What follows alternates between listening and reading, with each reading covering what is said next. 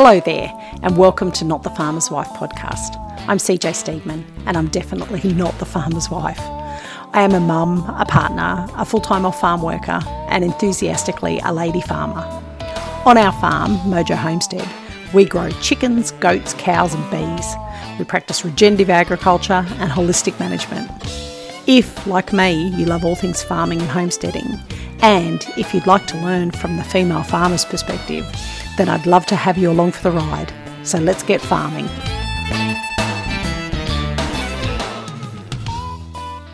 G'day everyone, and welcome to another episode of Not the Farmer's Wife. I'm CJ, and I'm your host. This week, before we get into our topic of the cost of starting a homestead or the cost of sustainable living, which to me are one and the same, before we get into that, I just want to let you know that I have started posting a lot of stuff over on YouTube.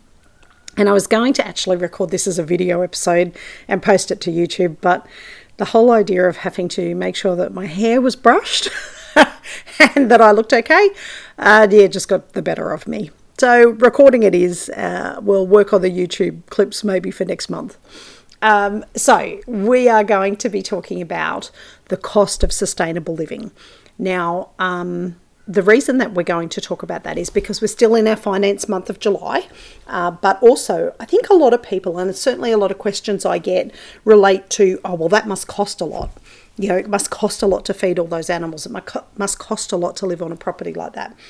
So I wanted to kind of run through and clear up a few myths about living on a homestead type environment. And also a few myths about being off-grid and having that self-sustainability as far as our energy and water outputs. So we're just going to go through a few little topics. You know, as usual, if you've got any questions, DM me, because I'm more than happy to help out and answer any questions, particularly if it's something that's a bit, you feel like there's no dumb questions. But if you think, I'm really not sure about that. I wonder whether somebody could, you know, kind of, if somebody's been there before or done it before, believe me, I have made more fuck-ups than I've made not fuck-ups, and I'm more than happy to help out and answer any questions. So the first one is the big one, the initial purchase of land, of your farm, of your homestead. Now, you could be in an urban or a suburban environment and homesteading, and that's no problem at all. You just have to reduce everything down to fit onto that block of land that you've got. So you can still have your veggie garden, you can still have your backyard chickens, you can still have a beehive in the backyard. I've known people to put beehives on roofs where they don't have enough space in the backyard, so to speak. So your initial land purchase could be the house you're already living in. Or if you're like me and never can do anything by halves, it may be that you want to go to a bigger block, that you want to live out of town, that you want to be in that environment where you have all the space in the world to do what you want with. Now, we're on 120 acres here, but prior to that, we're on 2.5 acres. And certainly, if you're of an in-between kind of mindset where you're thinking, not sure that I could do the 120 acres, that sounds like a lot of land to look after, it is a lot of land to look after. So, if you think that 2 acres, 5 acres, 10 acres is probably your limit, then definitely start with that. Look for that. And you know, I think we talked about it in my interview with the handy helper. I used to get in trouble because I spent so much time on all homes, which for my overseas visitors. Oh, and by the way, hello overseas listeners. I can't believe I've got so many people listening who are from countries other than Australia and even other than the USA. I know I've got a few UK listeners, but I've also got some European and Middle Eastern, and it's very exciting for me. I wasn't expecting people to listen from other countries other than boring old Australia. So some people need to go and have a look, and you know, all homes for us, there might be a different kind of real estate page where you are. Go and look and see what land is worth and what properties are available and how far out of town you would have to move in order to be able to afford it. I mean, don't get me wrong, I'd love 120 acres 10 minutes down the road from town. It would be awesome. However, that wasn't going to happen. I can't afford a $2 million block just to be 15 minutes into town. So you need to think about what you need for your family, what's going to suit for your family, and don't go too big too soon is my hot tip there. And I say it all the time, even with gardening and livestock. Start small and work your way up. If you go crazy and bite off more than you can chew, you have two choices. You can either throw in the towel and move back into town or chew like crazy. So it's your choice, but I'd be going with I went chew like crazy, but it's probably easier to start small like I did, 2.5 acres. After 3 years on the 2.5 acres, I realised I wanted more land, and it's been 3 years now on the 120 acres, and it was the best thing I've ever done. So when you are looking for a block though, think about the things that you're going to need. If you're going to be very heavy into livestock, you're going to need a water source. Now that water source could be a natural spring, it could be dams like we have here. We also have a natural spring. But you might find a block of land that's got river frontage, and so long as that river doesn't flood very often and cause you dramas in that respect, a property with a river frontage is gold. Like, grab it, take it, keep it. You know, if we could have a river frontage here, that would just make this property, it would have made it unaffordable for us because everybody would have wanted it as well. So start small and work your way up. Now, the next thing that you need to look at is infrastructure and equipment.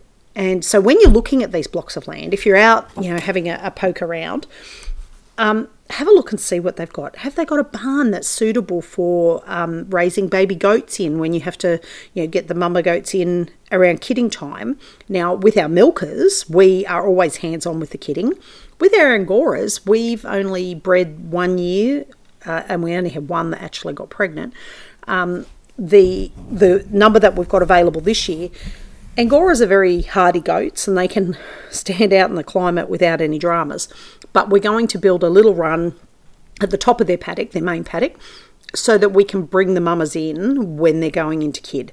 Now, the only reason for that is because I have not seen them kid before, and my concern is if they get into trouble or if they need assistance, I won't be there to help if they're out in the paddock. Now, with our milking goats, we just want to be there because we want to be hands-on with them right from the get-go, because those animals are always kept very hand-tame. The Angoras, that's not so important, but think about barns, kidding areas, round yards if you have horses or stock that you need to work. Do you have a cattle yard that you can use to unload and load cattle if you're going to be going into beef or dairy cattle in that way? Do you have a shearing shed if you've got shearing requirements? For us, we've only got a handful of Angoras. Our shearer has this awesome setup on his trailer where he drops the deck off the trailer and he shears them literally in the driveway, which is great. We don't need any infrastructure for that. But you need to think about water tanks, dams, barns, round yards, fencing. Fencing is a huge expense.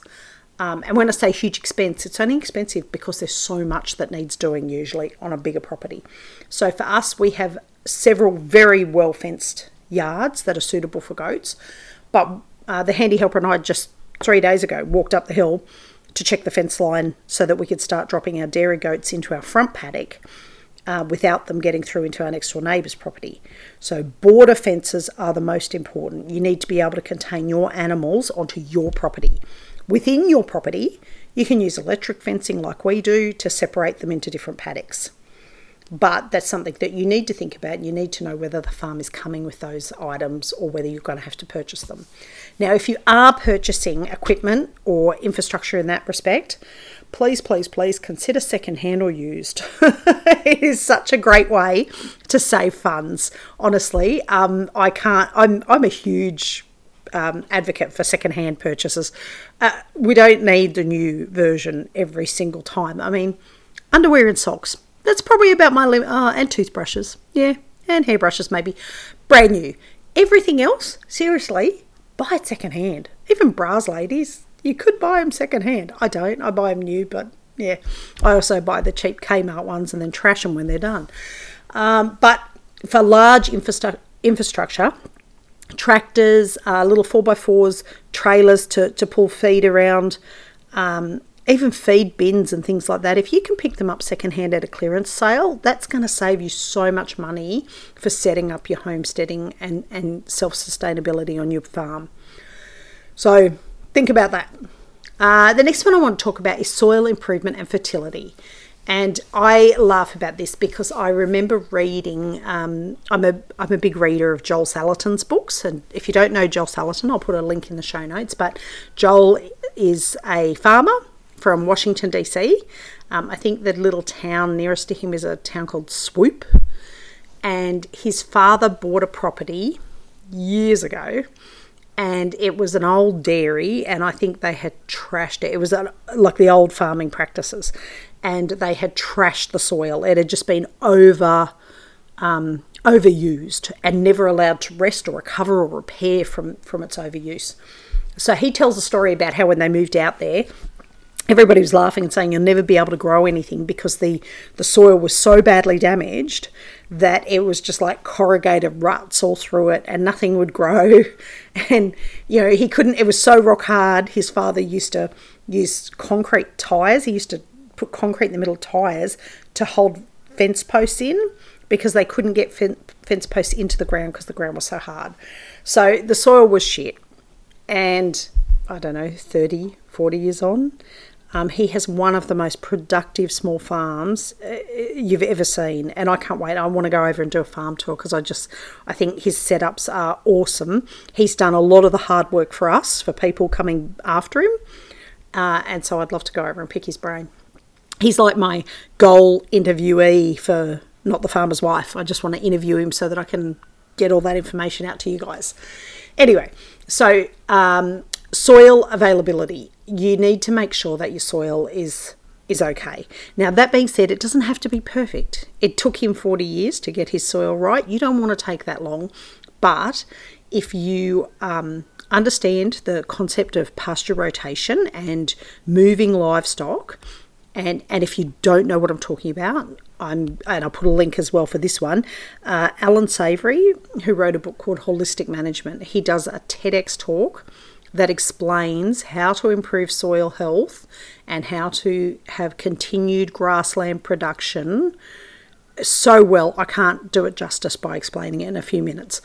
So I'll put a link in for that TEDx talk so you can go and have a listen to that if you'd like. But the main thing is that we utilise nature the way it was intended, which is we get livestock who are going to shit and pee and stomp and chomp down grass, and we move them from paddock to paddock after they've completely, you know, stomped in all their poop and all that kind of thing into the ground and eaten all the grasses down to the, not, you know, cattle are good, they don't eat it, they don't pull the roots out like sheep do, they just chomp it down to like grass level. Once they've done that, that gives the plant an opportunity to regrow. And so having them pee and poo and having the manure all spread into the ground there, and then you move them off that pasture and onto another pasture that hasn't been eaten for a while. That gives the grassland a chance to boom back. And when it does that, when you then bring the cattle, you know, if you rotate through 5 or 6 paddocks and you bring them back onto that grassland, when you bring them back onto the grassland, it's beautiful. It's nice. The grass is growing. It's lush. It's had this great fertiliser on it. The soil was all compacted down how it's supposed to under hoof, not you know, with people driving across it. It's ideal. Anyway, as I said, Allan Savory describes it much better than me, but soils need to have that pasture rotation model happening with livestock in order to maintain their health. And anybody that says that you can just grow crop after crop after crop in grassland and not have to, you know, worry about livestock and get away from that livestock model has got rocks in their head. And they need to go and have a read of a couple of books, and I can list those books if you need them. But you cannot have soil health without livestock being on that ground. So that basically is the whole story of regenerative agriculture. So those regenerative agricultural practices that you can put into place will improve your soil health, and it will do it reasonably quickly. The guy that lives next door to me has got his carbon download into the soil, and that's how I prefer to call it, a download. He's got his carbon download into the soil, I think, to quadruple in about 10 years. So the soil health is just phenomenal to look at his paddocks. And that's from livestock rotation. So I'll put all the links, read that Allan Savory book, but Holistic Management, it's worth a read. It's a bit dry. It's like a textbook, but it's worth a read. The next one you need to look at if you're considering, a move to property is your water management. And the costs of water management aren't too bad. There's a big outlay, but once it's done, then it's just a matter of helping nature take its course. So if you live in a drought-prone area like we do in Australia, just about everywhere can have droughts, although in the last 2 years we've had nothing but rain. But that's because it's a wet season of years and we'll go into our dry years that are coming up, and when that happens, we'll be very grateful for the things we've set up. So you want to look at having some dams. Now, dams are expensive to put in. So if you're looking at a property, if it's got dams on it, that's a plus for you because that's an expense you're not going to have to put out. But also having water tanks to collect rainwater. Now, we have a 110,000 litre water tank. It cost us $10,000 to have it buy it and have it installed. We've also got a couple of old tanks on the property that were here when we moved here, and we use them as our stock feed tanks. So they sit up on top of the hill and it gravity feeds down into the water troughs. We also have a tank that sits up on the hill that gravity feeds down to our house so that we don't have a pump running all the time. And that comes into our electricity, which I'll discuss next. But if you have any downhill slopes, if it's not a perfectly flat block of land, you need to use some systems. And I'm trying to think of the guy's name and I can't think of it, but it's an Australian guy. And he came up with a system of using a chain of ponds, basically. Anywhere where there's a downhill run of water, he puts little dam barriers in. So the dam barriers could be rocks, it could be large logs. He's used concrete in areas where there's no natural substance to put in there. But what you want to do is slow the water runoff down. So you still want the water to run downhill into the dam or whatever collection point you've got at the bottom. But the idea is to slow it down so that you have little ponds, chains of ponds coming down the hill, which you can then utilise for water into paddocks for livestock. Now, setting up those kinds of things, there's a lot of manual labour in them, but not so much cost. If you need to move some big boulders or big tree stumps, then there might be cost. You might have to hire a backhoe or get somebody in with a digger. But a lot of it could be done by hand. The biggest one you're going to have to look at is the water tank. And like I say, it was $10,000 for us to set up the 110,000 litre water tank, but that was absolutely worth it. We had so much rain in that next year that 110,000 litre is full. Now, that means that we're completely off-grid for water. We don't pay any water rates. We have not had to have water carted in. I worked it out that 110,000 litre, and you have to do it for your individual circumstances, but 110,000 litres for us gives a family of four about 2 years' worth of water if you're conservative with your water use, and we are. So we do little things around the house to save that kind of cost of water. And at the end of the day, you should look at every bit of water that you're spending. Every bit of water that you're using is water you're spending. So we do things like we have a bucket in the bottom of the shower during the dry seasons so that we can bucket excess water out of the shower out to the veggie garden and not have to pump water out of the dam to the veggie garden. Same with our washing up. We don't wash directly into the sink. We have a tub inside the sink that sits inside, a plastic tub, sits inside the sink. We wash up in there and then we carry that water out to the veggie garden or to the herb garden or even just the lawn if it's getting a bit dry. We have our shower runoff and our washing machine runoff going out into our lawn area, which is in our house block. So that means we always have lush green grass around the house so we don't have to worry about dust and things like that. It just helps keep the house a little bit cleaner. But you just, every time you use water, you just have to think of it as a cost, and it's a cost you don't want to spend. If you can collect it and maintain it and use it several times, so use your grey water systems where you're using it for, doing clothes washing, and then the water funnels out into the lawn and waters the lawn. So long as you're not using any crappy soaps, you'll be fine. So the next one on the list is renewable energy. Now, this is a big cost, and if you can find a property that has a renewable energy set up already on it, then you're going to be well in front. Sorry, a little slip of tea. you're going to be well in front if it's already got those things on it. We chose to move to a completely off-grid system when we moved here because that's what we were looking for. And when we found this place with it being completely off-grid, we were very happy with that. So the cost of solar panels, I actually don't know what the cost of solar panels is. Our solar panels that we have here, we have quite a few, and they're all in reasonably good condition. So we've not had to buy any. But I don't think they're super, super expensive on the greater scheme of things. The real expense for us has come down to batteries. And man, have we made some mistakes. So here's what not to do. My hot tip is, on this occasion, do not buy secondhand. I know I say buy secondhand everything, but with solar batteries, we bought, I think it was 8 secondhand batteries. So there are certain government bodies who will only keep a solar battery for 12 months, like for backups for generators or backups for computer systems. And at the end of 12 months, they replace all of their batteries. Now, you don't know the history of that battery when you buy it. And that's why they're cheap. It was $250 a battery. And we're talking, you know, they're big batteries, 240-hour recharge batteries. So they're pretty good. But we bought them secondhand, and it was the worst decision we could have made. Within probably 3 months, the first one had failed completely. So the handy helper has a little tester kit, and he looks after all the solar stuff for me. He's got a little tester kit that he whacks on the battery to see what kind of charge it's holding.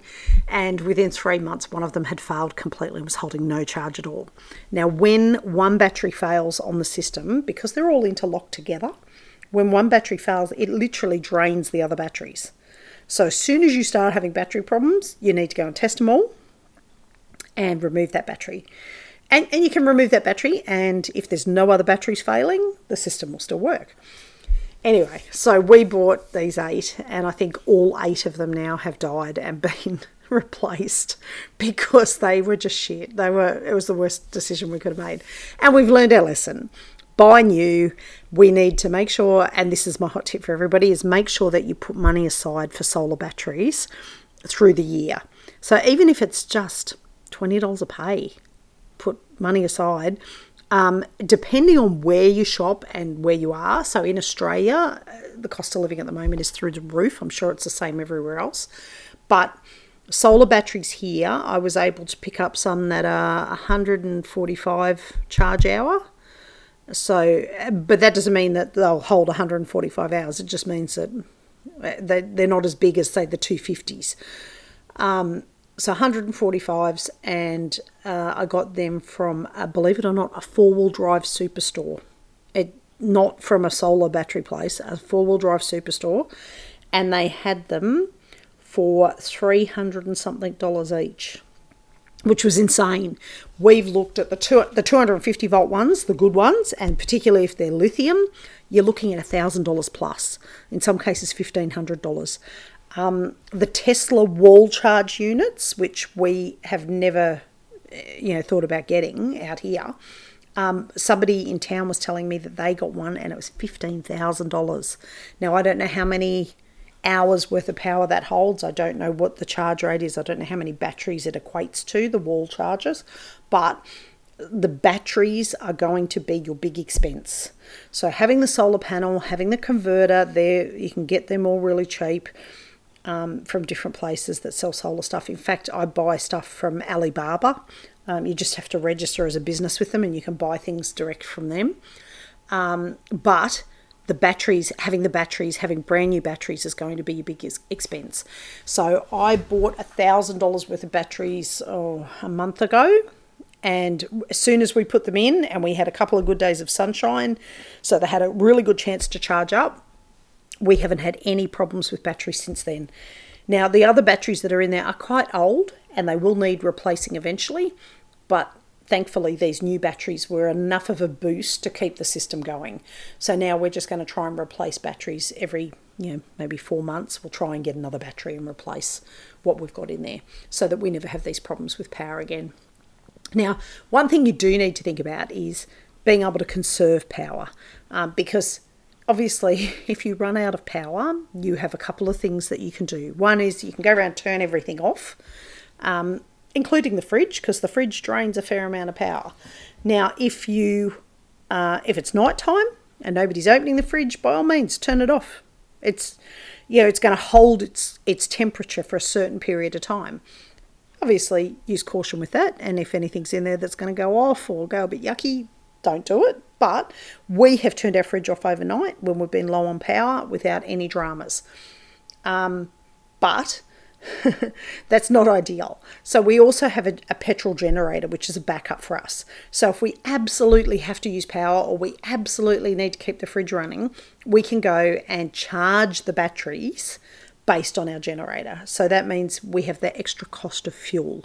And at the moment, I don't know what fuel's like in the US, but in Australia, certainly where I live, you're looking at $1.85 a litre, which is insane. Costco, I've got it for $1.66, which is still dear, but a bit better than $1.85. But yeah, you need to put petrol in it in order to run the generator, so that's an added cost. So you don't want to have to do that any more than necessary.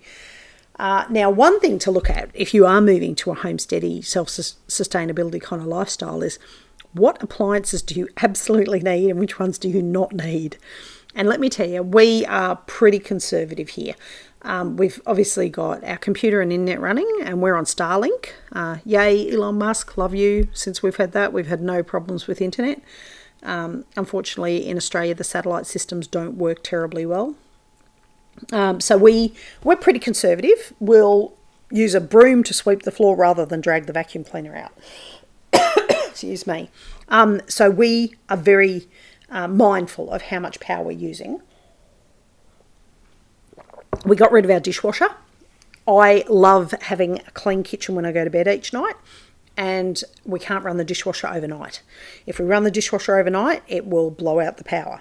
So I just said, no dishwasher, we'll just hand wash, and then I know the kitchen's clean and I've not got stuff sitting in there until the next morning. Washing machines, clothes washing, we don't run them overnight. Where I used to live, I used to run them overnight so I could hang them out in the morning. We don't. We set it on a timer now in the morning, and the washing is done by the time we get home, and we just hang it out then. Yes, that means my washing is hanging on the line overnight, and I don't care. One thing I will say is toasters and kettles. Oh my God. If you have never looked at what a toaster and a kettle use in power, wait till you move off grid. We have tossed out our kettle. We have a kettle that sits on the gas burner or the wood stove, and we scrapped the electric kettle. It would flatten the batteries in a matter of minutes. Same with the toaster. Unless the sun's out, the toaster doesn't get used. I've taken to frying bread in a fry pan for my kids, which they actually love because it's like it's dipped in butter. And I don't know anybody that's my generation, so old. My mum used to put tallow or lard on bread and fry it for us, and it always tasted amazing. It just ended up tasting like bacon bread, you know. So my kids have gotten into doing that, and they love that. So definitely with power, you can save lots and lots of money, but you can also spend lots and lots of money. It's one of those weird situations where you kind of have to spend a bit of money to save a bit of money. So good batteries will save you in the long run. Seed and plant costs. I've spoken about this before. Seed saving is the bomb. Seeds aren't expensive. On the greater scheme of things, they're not expensive.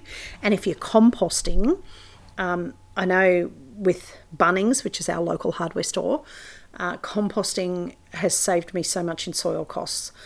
The potting mix soils that I used to buy when I lived in a smaller environment where I didn't have a lot of composting ability, you pay $5 for a bag of compost, which doesn't sound like a lot, but it was shit compost. It was like the worst. You'd put seedlings in it and nothing would grow. So you'd end up having to spend $12-$15 for a bag of the good quality seedling mix. Well, instead I can just compost, and I have like a boxed area set up where food scraps that don't go to the chickens go to the compost. Gardening waste, anything like that, goes into that pile.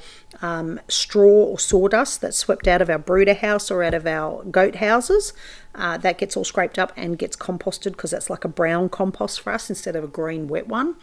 And the soil that I get out of that, when it gets turned over, the handy helper goes in and turns it for me. Oh my God, the soil at the bottom is the bomb. There is nothing that won't grow in it.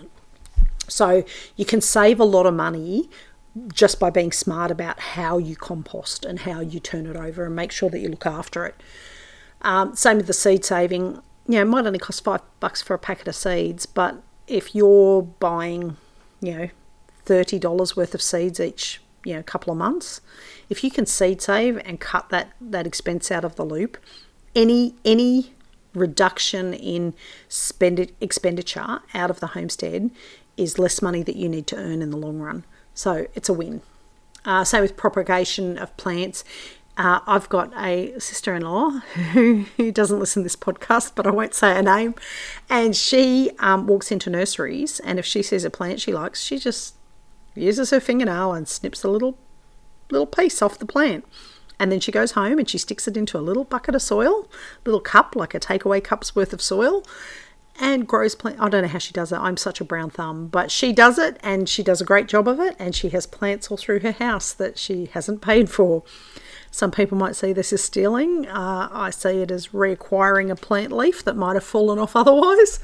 But you know what I mean. You can definitely increase your garden with minimal cost. And it, like I say, might only seem like a little bit, but it all adds up in the end. So the next one is a big cost. And this big cost is one that I spoke about on a little video that I did the other day regarding livestock and animal feed. Now, if you're doing your regenerative agricultural model where you are pasture paddock rotating, then you should have a good quality pasture that you can feed to your livestock. However, you may still need to hand feed. So our lovely layers that we have, our chickens, they have to get layer pellets. It doesn't matter that they're on pasture, they still need that supplementary feed of layer pellets. Our milking goats, they are on really good pasture, but they also need a supplementary feed. Their output is higher than what their output would be in the wild if they weren't being milked, and therefore we need to top up their feed in that respect. We also need to make sure they're getting enough nutrients, and that goes for both our layers and for our milking goats. Our Angoras and our cows are much, much hardier, and they're able to survive on that pasture rotation system. Now, we still hand feed a little bit, and certainly in summer months or in months where we would have, you know, a lot of hot weather and drought and there's not a lot of grass growing, then we will top up by usually feeding hay. And hay is also really, really awesome for baby goats and any baby animals because it promotes their ruminant ability. So it helps their stomachs work out how to function. So it's really important that you feed them that dry kind of grassy feed. We also have dog feed costs, which our dogs are very lucky. They get a pet mince and a dry kibble, and they get a half and half kind of system with that. But it's all costs that you have to work out. Now, if you want to have a look at that, if you go to either my TikTok, Instagram or Facebook accounts, you'll see I did a little video on stock feed and I outline what the costs were for each of the bags and things like that. But I think the dearest one was one of the goat blends, which was $39 a bag, but everything else is below that. Now, as I say, if you're doing the pasture rotation system that Allan Savory teaches in his holistic management stuff, then, you know, realistically, you should be able to have most of your livestock on a pasture system with only supplementary feed. That will keep your costs down a little bit, but it's still something you have to consider. Pest and disease management. There's a great saying in permaculture circles that goes, you don't have too many pests, you have not enough predators. And that is so, so true. So consider, for example, in a feed shed environment where you've got mice and rats getting into your feed, what predators do they have? Do you have a barn cat? Do you have a small dog that will track them down and kill them? Our field mice out in the paddock that go near the chicken feed usually get attacked and killed by the chickens. So that's a great system of predator control around their own feed. Same with vegetable gardens. If you've got a lot of pests in your veggie gardens, it might be worth bringing your chickens in a cage setup where you can just kind of control where they go, and ensure that they don't go into the garden beds that you don't want them going into where there's seedlings, and allow them to go through and kind of bring that pest number back down again. I'm also looking at the moment at putting in bat boxes for this coming summer. We get a lot of tiny little, they're so gorgeous, little brown fruit bat kind of things. And I have read some books on the fact that they are awesome pest controllers in regards to mosquitoes and flies and things like that. So being able to use a natural system for that pest control, to me, is ideal. I don't have to feed the bats. I don't have to do anything. I just have to put a couple of bat boxes up that they can live in and encourage them to be there. Because we have natural bats in our environment, the idea is that they will come in and keep that mosquito population down, which is a win-win for me. So those kinds of things you can do. Anything you can do where it's reducing your pest cost control is obviously an added benefit for you. Food preservation and storage is the next one. Now, you can spend thousands in this area. I joke about it that you go onto the canning pages and watch what some women are spending, and I think, oh my goodness, their husbands would be sitting back going, don't feel so bad about spending so much on a new truck. So things for canning that you will need is obviously the bottles themselves, so the jars. Now you can pick them up sometimes at discounted rates at discount shops and things like that. I'd prefer to go the better quality ones, the name brand ones, so Ball or I'm trying to think what the other name is, the other bottle. But there's a couple of jars that are made by companies that have been making them for years, and they seem to be better quality and last longer. You can get cheaper ones if you're just starting out. Go the cheaper ones and see whether or not it's something you're going to stick with. There's no point spending $1 million on a hobby that you're then going to not bother continuing. But I have seen home-style dehydrators that are worth thousands that people have spent on. Obviously freezers, having a freezer, but I mean, I've only just worked out in the last 12 months that Costco have a lifetime guarantee on all their items. So our next freezer will definitely be coming from Costco. So that I can go back and hand it back in when it breaks. But just start small. If you're already in an urban or suburban environment, you want to have a crack at it, buy a couple of cheap jars and try canning. Now, for canning on a stovetop, you're going to need a big metal container, so a big metal pot, to be able to really fully submerge the jars in to do it. I went and bought one from Big W, and I think it cost me $20, and it's huge, and I still have it. It's been through the wars. I have reduced down my wax out of my beehives in it, so it's got a kind of funny residue all over it still, because you can never get that stuff off. But I've used it for canning, and it works a treat. It comes with a lid. It's just a big, 30-litre pot for boiling these jars in. The other thing you can do is, when you're looking at properties, see if they have a root cellar or a pantry system off the kitchen. Where I'm in the process of wanting to build a proper root cellar underground so that it keeps at that constant temperature. It's a cost to do if you've got the space to do it. The cost is literally digging the hole. Now, that could be a case of hiring a backhoe for a day to come in and do it. Handy Helper and I have talked about it. Coming closer into summer, we are going to hire a backhoe for a weekend, and then I said to him, he won't be sleeping over the weekend. He will literally be digging the entire 48 hours while we have the backhoe, because we have so many things that we could use it for while we've got it. So you just want to have it running the whole time. Get your dollar's worth out of every hour. But having a root cellar obviously is a great way to save costs, because then you can do your food storage over a longer period of time. So for the cost, I think it's still, even if we had to spend, I think it's $250 a day for a backhoe, that would pay itself back within a year for us, given what we grow. And also, I would also use it, I think, probably as a bit of a cheese cave, depending on what the humidity was like in there. So one thing that a lot of people don't think about, I've only got two more things to go through. So one thing people don't think about with funds allocation is education and training. And I have to be honest, education and training is something that I would have never thought as a farmer. I would have never gone, well, what do I need? You know, I can YouTube most things and I don't need to pay and go and do a course. But, oh my God, since starting this journey, seriously, there are so many courses you could do to expand your knowledge. Obviously, there's my course. I'm going to throw that one in there. There's my course, which is the backyard chicken keeping, and my soon up-and-coming 3-day sustainability challenge. They're only little costs. There's courses that you can do on long-term, you know, regenerative agricultural practices. You can be looking at thousands for some of these courses. Are they worth it? Well, I haven't done all of them. I haven't done half of them. But certainly it's something that Handy Helper and I are both looking at doing, in that we want to put money aside so that we can go and do these courses.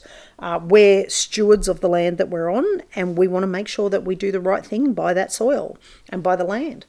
So obviously having funds allocation set aside for further learning, for further education, I think is something that we just don't think about, but we really do need to, you need to factor that into your costs. And the last thing, which I also just put a post out about this, is emergency funds. Oh my God, so many people don't think about this, and I've probably been guilty of it. I'll put my hand up. I've been guilty of it on occasion where I haven't had money put aside. But I think the latest stats from budgeting gurus, and I'm no budgeting guru, is that you need to have between 3 and 6 months worth of expenses built up as an emergency fund. Now, obviously, for some people, 6 months worth of expenses is a fucking shitload of money. And I myself can't have, I wouldn't be able to store up 3 months or 6 months worth of expenses. But 3 months worth of expenses, that I'm working towards, that I really am trying for. And the reason to have that money there is in the event that an emergency happens and you don't have funds coming into the farm, you need to keep living, you need to keep functioning, and you can't put every creditor off. So if you've got to pay your mortgage, you've got to make sure you've got 3 months worth of mortgage payments set aside. So for us, that's like $2,000 a month. So that's $6,000 we need set aside for mortgage payments. But what if your fridge suddenly goes on the fritz? And you need to replace the fridge or the washing machine. We've had to do that. Our washing machine died because I'm a mad, keen second-hand user of things. I just went and bought a second-hand one. Now, the second-hand one is a top loader. Is it the one that I would pick if I was buying brand new? No, not at all. But for second-hand, for $250 washing machine, it fits the bill perfectly. It's kept working. It's been a year and a half now with that washing machine, and we've had no problems out of it.